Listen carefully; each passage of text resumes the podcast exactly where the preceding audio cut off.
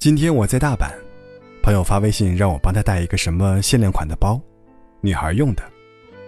他前女友也是我的好朋友，我很惊讶。刚分手一个礼拜，你就找到新女朋友了，还准备下血本花一万多买包。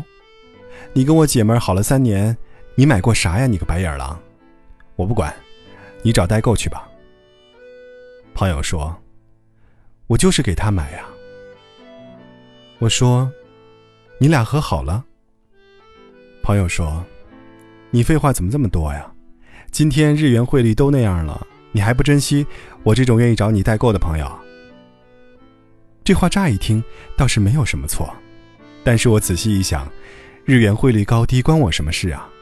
我代购只是不花自己钱买东西而已，我又不赚一分钱。于是我说我不管，都分手了，你买个包就想和好啊？人家又不缺你那点东西。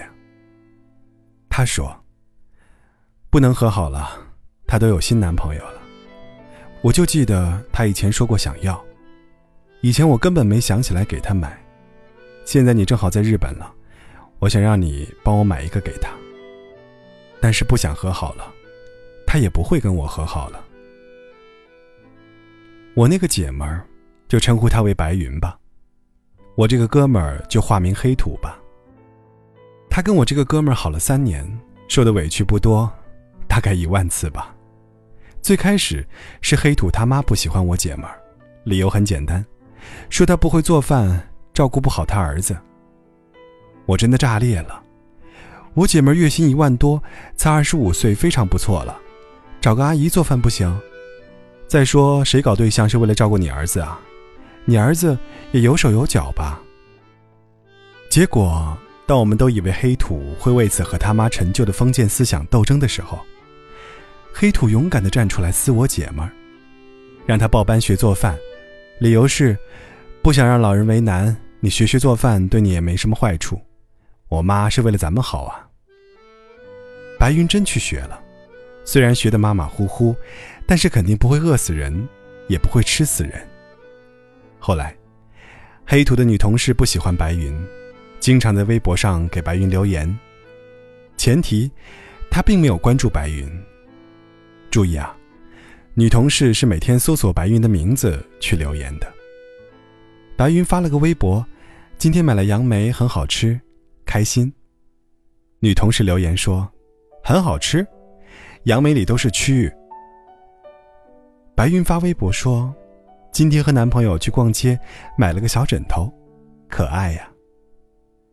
女同事则回道：“枕头倒是很不错，但是你脖子太短，枕上应该像河豚。即使你心再大，你也不能忍吧？”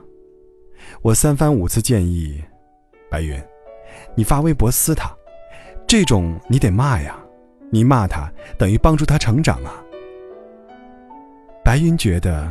是黑土的同事，骂了黑土就很尴尬了。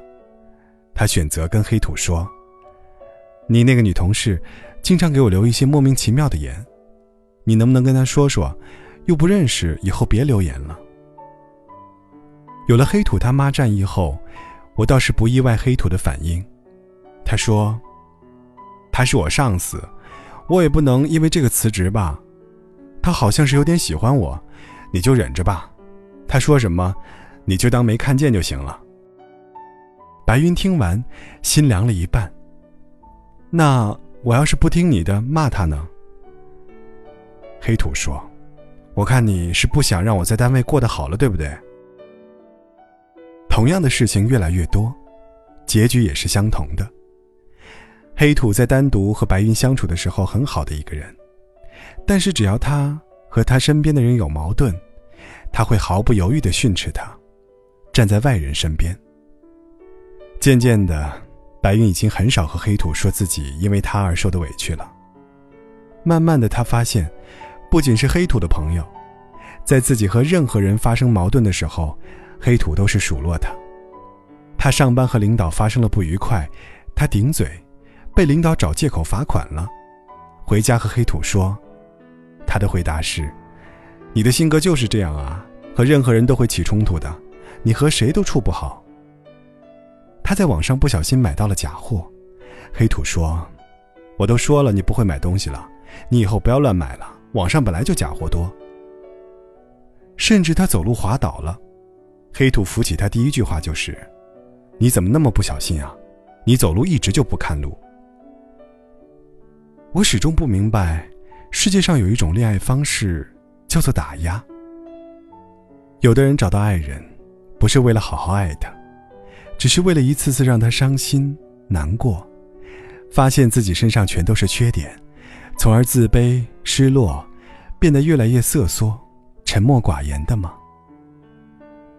身为一个女人，亦或你是一个男人，我想这辈子陪在你身边时间最多的，不是你的爸妈、同事、宠物，是你的伴侣。你为什么要为了别人去伤害一辈子陪你时间最多的人呢？要知道，我们都会老的走不动路，也许还会生一身的病。那时候，你的父母早已不在，同事自顾不暇，猫和狗恐怕也学不会端茶倒水。那个陪在你身边、和你相濡以沫的人是我呀。你为什么要为了别人，一次次站在我的对立面？打压我呢？包我最后帮他买了，想了想，心里不舒服，还是发微信和白云说了一下。毕竟，他也是我的好朋友啊。白云很快就回了。我当时喜欢，他没说送我，现在我真的不喜欢了。给我，我也不想要了。我知道白云并没有男朋友。哪有那么快告别一段感情就走进下一段感情的呀？但是他是真的想让黑土死心，真的下定决心要分手了。越是那种突然提出分手的人，就越坚定。你不知道他在说出这句话之前心里斗争了多久，但是你能感觉到他说了要走，那是真的，并没有在客气。是给自己切断了一切后路和可能，是真的准备重新走一条路，荆棘也罢，流泪也罢，回头这件事免了。愿我们都学会善待身边人，因为那个一直受着委屈、小心翼翼，只为陪在你身边的人，一旦伤透了心，绝对不会再回头了。这世界上有压弯骆驼脊梁的最后一根稻草。你看这一只体型庞大的骆驼，它突然倒地，流血，嘶叫，死去。